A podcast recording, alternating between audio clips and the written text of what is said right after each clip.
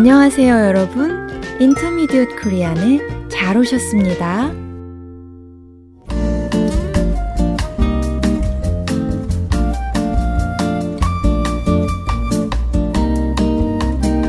여러분, 안녕하세요. 사뿐사뿐 민쌤입니다. 안녕하세요. 퐁당퐁당 유쌤입니다. 유 선생님, 날씨가 많이 더워졌지요? 네, 그렇지 않아도 남편이 같이 바닷가에라도 다녀오면 좋겠다고 하더라고요. 네, 부부가 같이 하는 나들이 참 좋지요. 두 분은 서로 간에 어떻게 부르세요? 저희는 이름을 불러요. 예를 들면 지호 씨, 수영 씨 하는 것처럼요. 그렇군요. 민 선생님은 어떻게 부르세요? 저희는 여보, 당신 이렇게 불러요. 처음엔 여보라는 말이 쑥스러워서 정말 하기 어려웠어요. 그런데 결혼 후에 어르신들 앞에서 남편을 부를 때 적당한 말이 많지 않더라고요. 그래서 여보라고 부르기 시작했는데 나중엔 아주 자연스러워졌어요. 네. 여보라는 말은 아내 쪽이나 남편 쪽에서 똑같이 사용할 수 있는 호칭이지요? 맞아요. 그런데 한국에서는 배우자를 여러 가지 다른 말로 부르기도 하지요. 네. 막 결혼해서 신혼일 때는 자기야 라고 많이 부르죠? 네.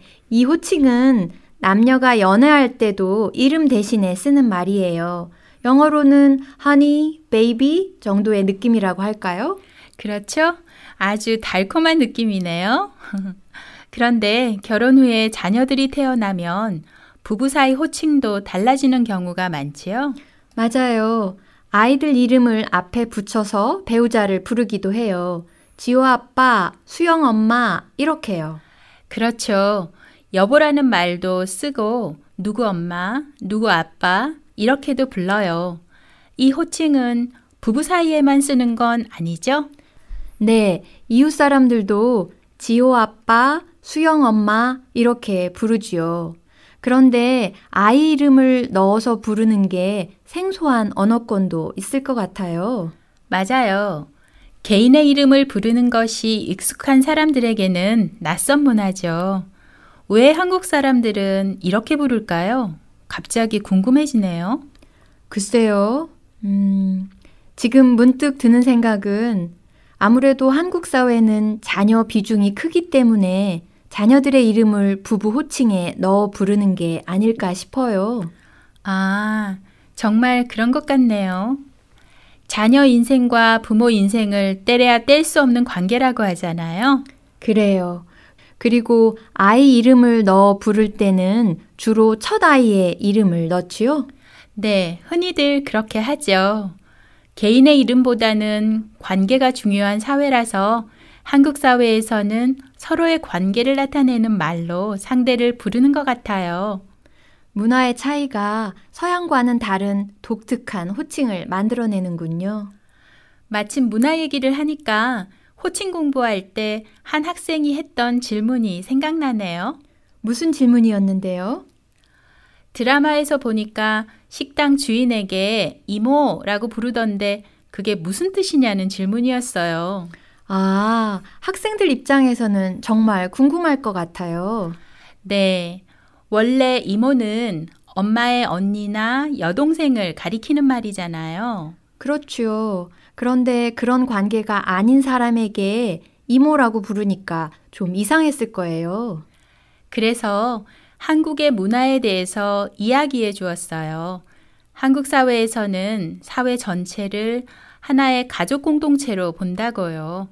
그래서 혈연 관계가 아니더라도 여자 어른을 친근하게 부를 때 이모라는 호칭을 쓴다고 하셨군요. 맞아요. 남자 어른을 친근하게 부를 때 삼촌이라는 호칭을 쓰는 것도 함께 얘기해 주었고요. 그랬더니 뭐라고 해요? 한국 식당에는 이모가 너무 많대요. 맞는 말이네요. 여러분, 오늘은 다른 문화에서 보면 신기한 한국의 호칭에 대해 얘기를 나눠봤어요. 네. 특히 부부 사이의 호칭인데요. 혹시 한국 드라마를 보실 때 여보, 누구 엄마, 누구 아빠 라고 부르는 장면이 나오면, 아하, 그렇구나 하고 이해하시면 되겠습니다. 그리고 친척이 아닌데 이모나 삼촌이라는 호칭을 사용하는 장면이 나오면 사회를 가족 공동체로 생각하는 한국 문화구나 하고 이해하시면 돼요. 그럼 여기서 꼭 기억해야 할 주요 단어를 골라볼까요? 좋아요. 유 선생님이 말씀해 주시겠어요? 호칭, 배우자, 생소, 이렇게 세 개예요. 호칭, 배우자, 생소. 이 단어들의 뜻과 예문은 아래에서 확인해 보세요. 저희는 다음 시간에 흥미로운 이야기를 가지고 다시 찾아뵐게요. 안녕히 계세요. 안녕히 계세요. 아, 여러분, 우리 팟캐스트에서는 대본을 제공하고 있어요. 혹시 안 보이시면 여기 올려진 링크를 눌러보세요. 그리고 질문이나 의견은 forintermediatekorean at gmail.com으로 보내주세요. 여러분의 응원이 큰 힘이 됩니다.